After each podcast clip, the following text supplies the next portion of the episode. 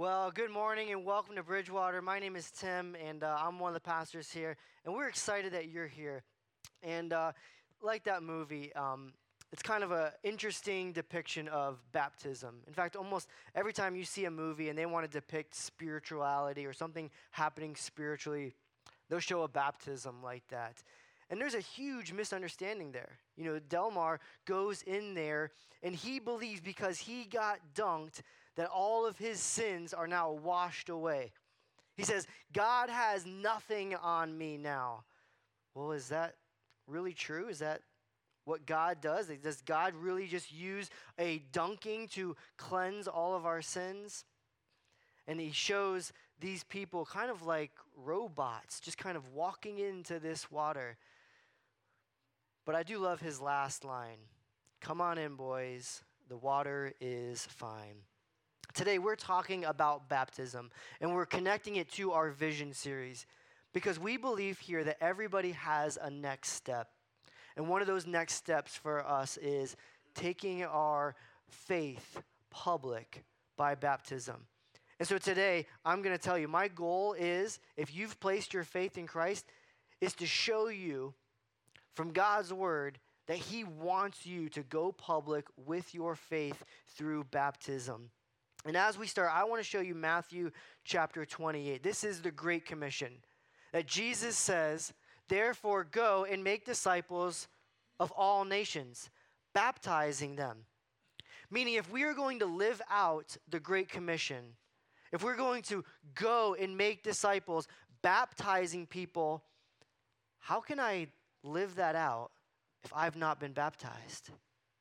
Baptizing them in the name of the Father and the Son and of the Holy Spirit, teaching them to obey everything I have commanded you.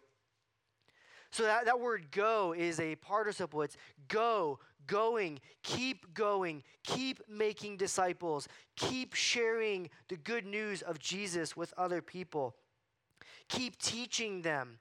But then that baptism is a one time event that you would share the gospel with people. And if you've placed your faith in Christ, God wants you to be baptized. It's really interesting because as you look at Scripture, this is really the one command that is supposed to be done one time.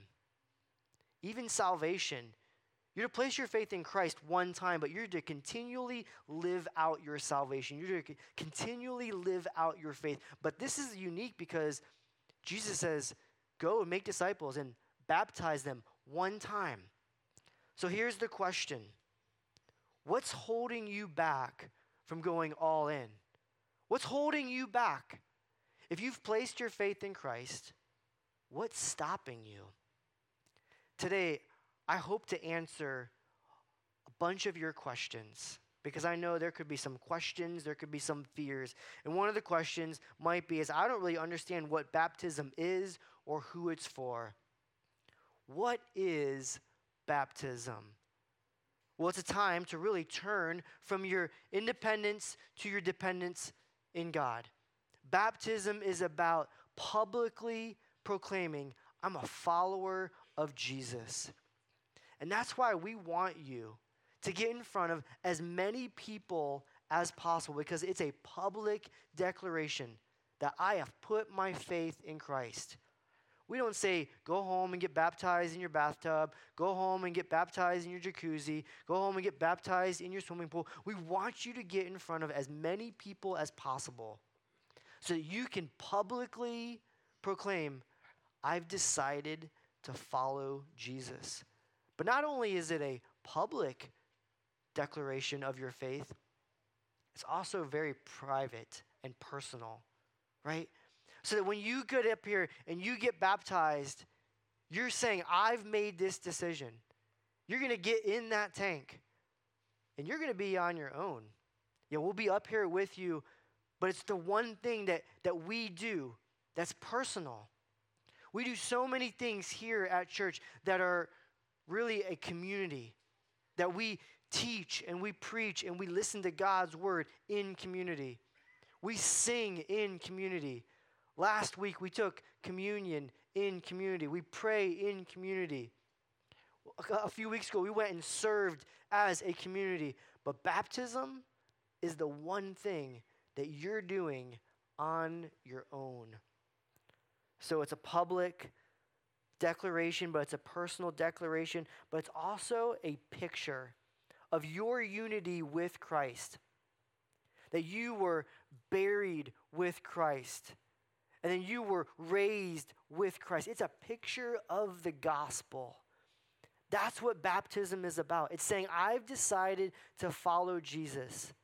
I died with Jesus, and so did my sins. I was buried with Jesus. And when I put my faith in Christ, I was raised to new life in Christ.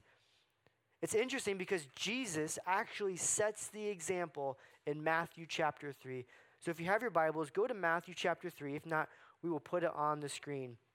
Matthew chapter 3, we'll start reading in verse 13. Then Jesus came from Galilee to the Jordan to be baptized by John. Can you imagine that? There is John baptizing people one after another, in Jesus, the Christ, the Messiah, walks up and says, John, I want you to baptize me. That's incredible. But John tried to deter him. I would too. I'd be like, no way, this is crazy. You should baptize me. Saying, I need to be baptized by you. And do you come to me? Next verse. Jesus replied, Let it be now. It is proper for us to do this to fulfill all righteousness. Then John consented. Verse 16. As soon as Jesus was baptized, he went up out of the water. Jesus was baptized. He was in this river. They put him all the way into the river and they pulled him all the way out. It's a picture of the death, burial, and resurrection. And he went deep into that water, pulled him out. At the moment, heaven was open, and he saw the Spirit of God descending like a dove and alighting on him. Baptism. The word baptize means to plunge, immerse, submerge. That's what happened.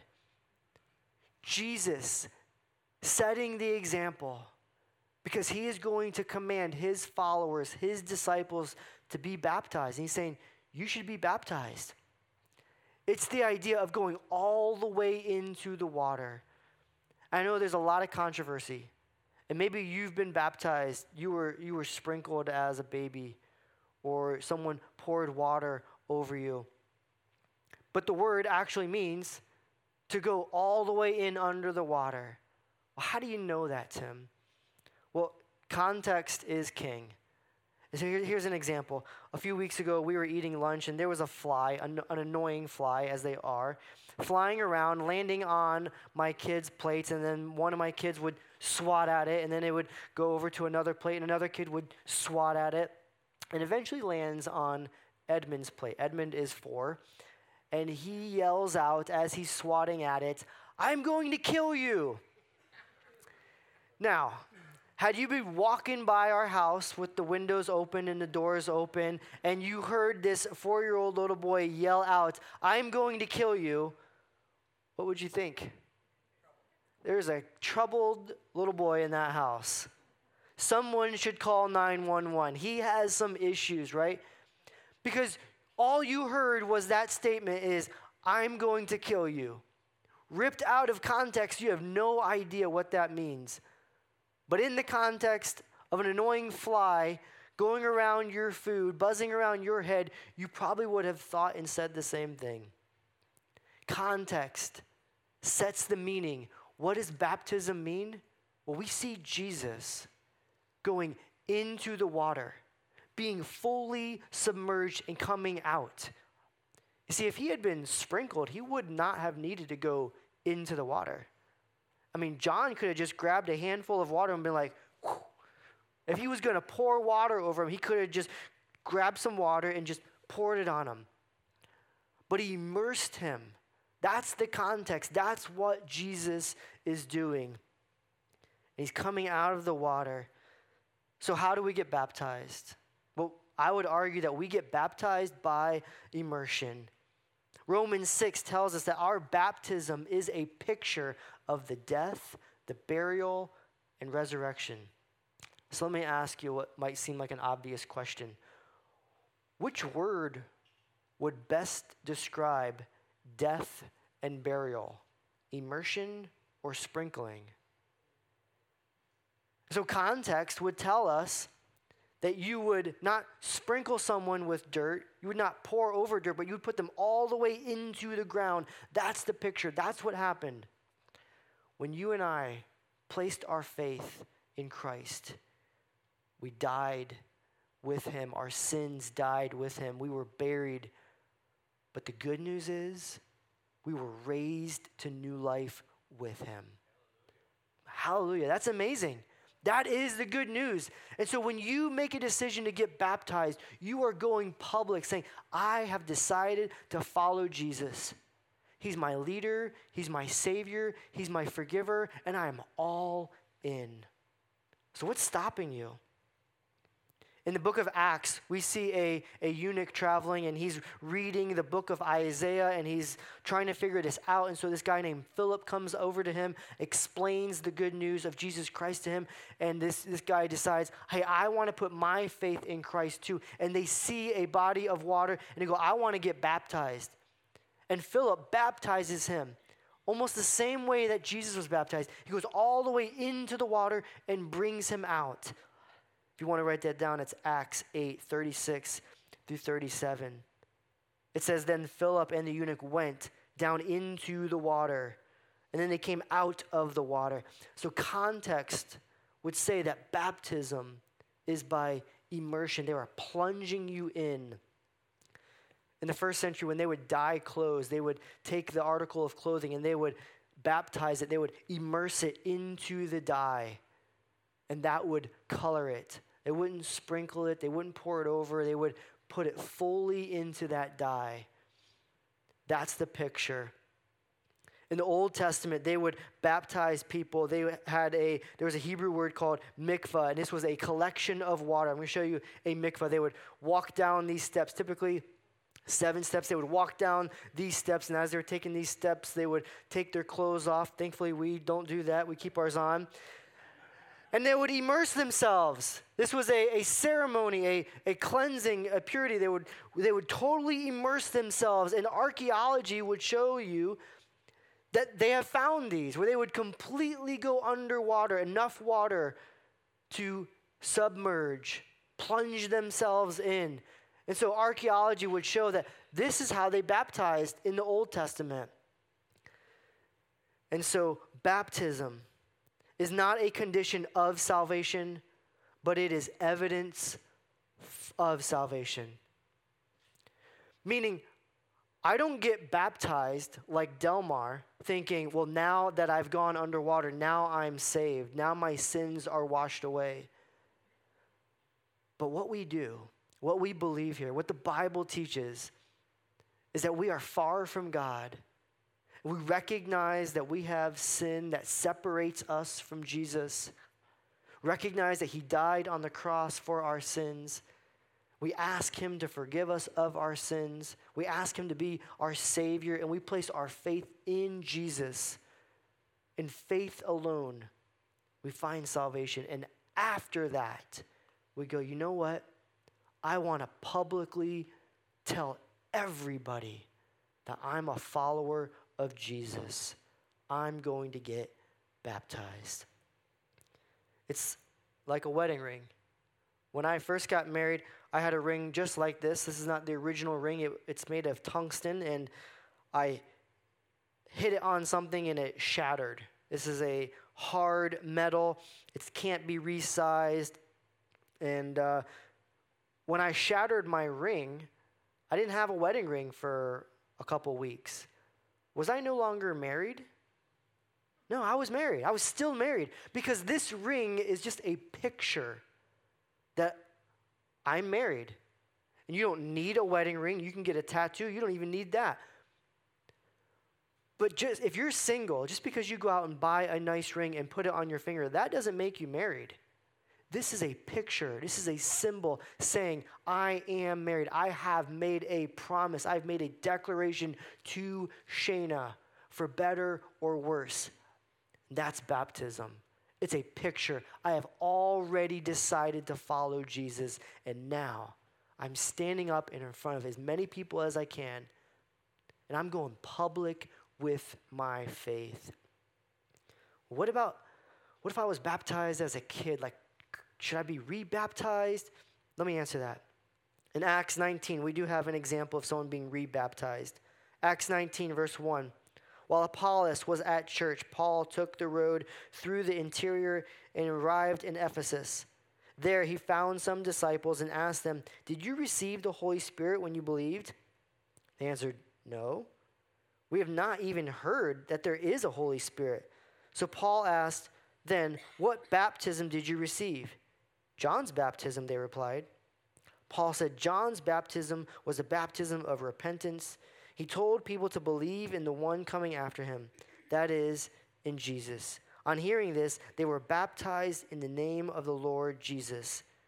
This is the only place we see in the New Testament where it refers to someone being rebaptized. When they were baptized by John, it was anticipating of the coming Messiah, of the coming Christ. And after they decided to follow Jesus, they were rebaptized. This is the one time that we see that Jesus was the fulfillment. And so if you're here and maybe you were baptized as a baby or as a young child, but let me ask you this Was that a decision that you made, or was that a decision that someone made for you? Because if you're here and you're wondering, should I be baptized as a child? I would say, yeah, I think you should consider being rebaptized if you've placed your faith in Jesus. But Tim, you don't, you don't understand. Wouldn't that be like a slap in the face to my parents? I don't think so. If your parents baptized you as a baby, they did that with really good intentions. They did that hoping that one day you would give your life to Jesus. And I think that if you've already made the decision to follow Jesus, after you were baptized as a child, you should consider getting rebaptized to, to go public and say, I have made the decision. This is the, the culmination of everything that my parents were hoping for and praying for and thinking of. And so, if you were baptized as a baby, you were sprinkled, and that wasn't a, a decision that you made, I would encourage you to think about maybe getting rebaptized. So, why should I get baptized? Well, number one, we see that Jesus commands it. Jesus says, Go and make disciples and baptize those disciples. That if we're going to live out the Great Commission, that requires me to go make disciples. And if I'm going to live that out, I should set the example and I need to be baptized too. Secondly, we see the apostles commanding this. Let me show you in Acts chapter 2. This is Peter's first sermon. Acts chapter 2, verse 36. It says, Therefore, let all Israel be assured of this God has made this Jesus, whom you crucified, both Lord and Messiah. When the people heard this, they were cut to the heart and said to Peter and all the apostles, Brothers, what shall we do? Peter replied, Repent and be baptized every one of you. Verse 39 The promise is for you and your children, and for all who are far off. Verse 40 With many other words, he warned them, and he pleaded with them Save yourselves from the corrupt generation. Those who accepted his message, they accepted his message first, and then, then they were baptized. About 3,000 were added to the number that day. So, the picture, the example is they placed their faith in Christ first, then they got baptized. And this is the beginning of the church. 3,000 people placed their faith in Christ. And they got up in front of thousands of people and said, I want to go public with my faith. Jesus commanded it, the apostles commanded it. And church history shows that this has been the practice. For the last 2,000 years, followers of Jesus have been going public with their faith. Why should I get baptized? Because Jesus commands it, the apostles command it, God's word commands it.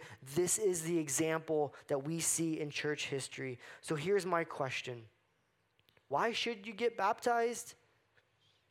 Well, if you refuse, are you really following Jesus?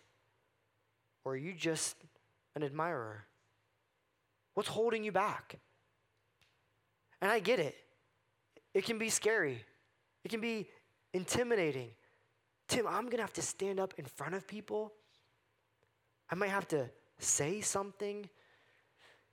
I don't know if I can do that. And it will take a lot of courage to get up in front of people and get in that tank. But are you a follower of Jesus or an admirer? There was no such thing in the first century as an unbaptized follower of Jesus. In the first century, when people followed Jesus, they were all in and they were baptized. And so, if you're a follower of Jesus, if you've placed your faith in him and you've never been baptized, the question is why not?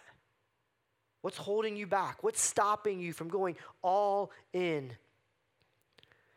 And I, I, looked at the survey that we took last year, and here's what I saw 26% of people who go to Bridgewater and have placed their faith in Christ have not been baptized.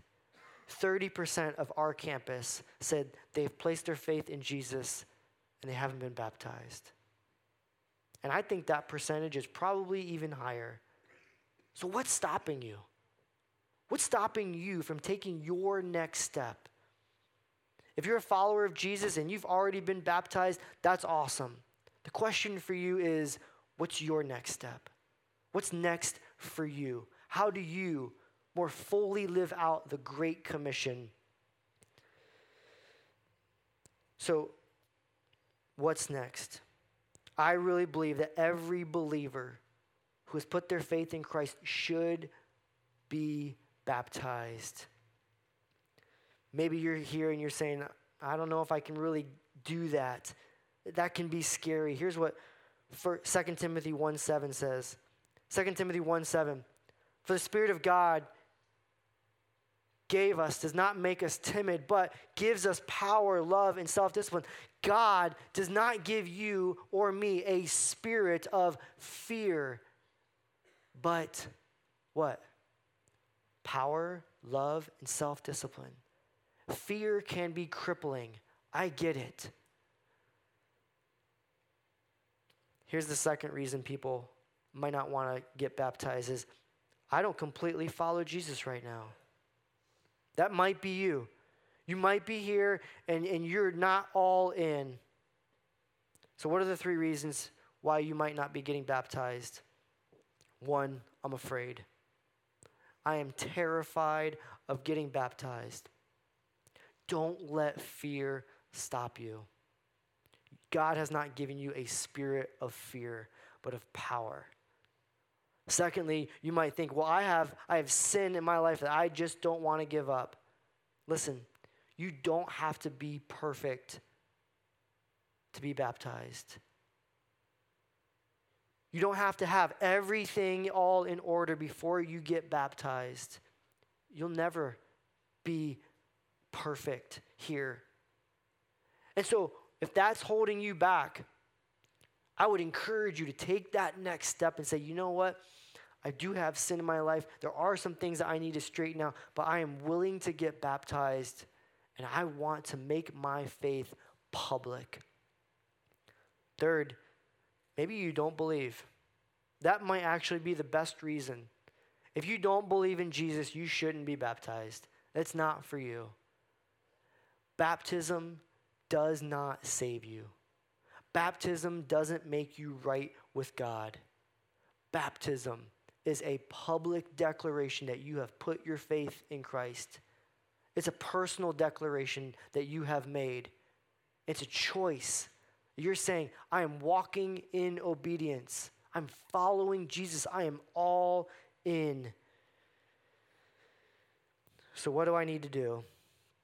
Maybe you're here and you're thinking, oh, Tim, I've never been baptized and, I, and I'm a follower of Jesus. What, what's next? Here's what's next grab this little communication card out of the seat in front of you. And on the back, there's a little edge you can tear off. It folds nicely like this. And on the back, there's an option. You can mark a box, baptism. You can mark a box, discovery class. If you have never taken our discovery class, you should.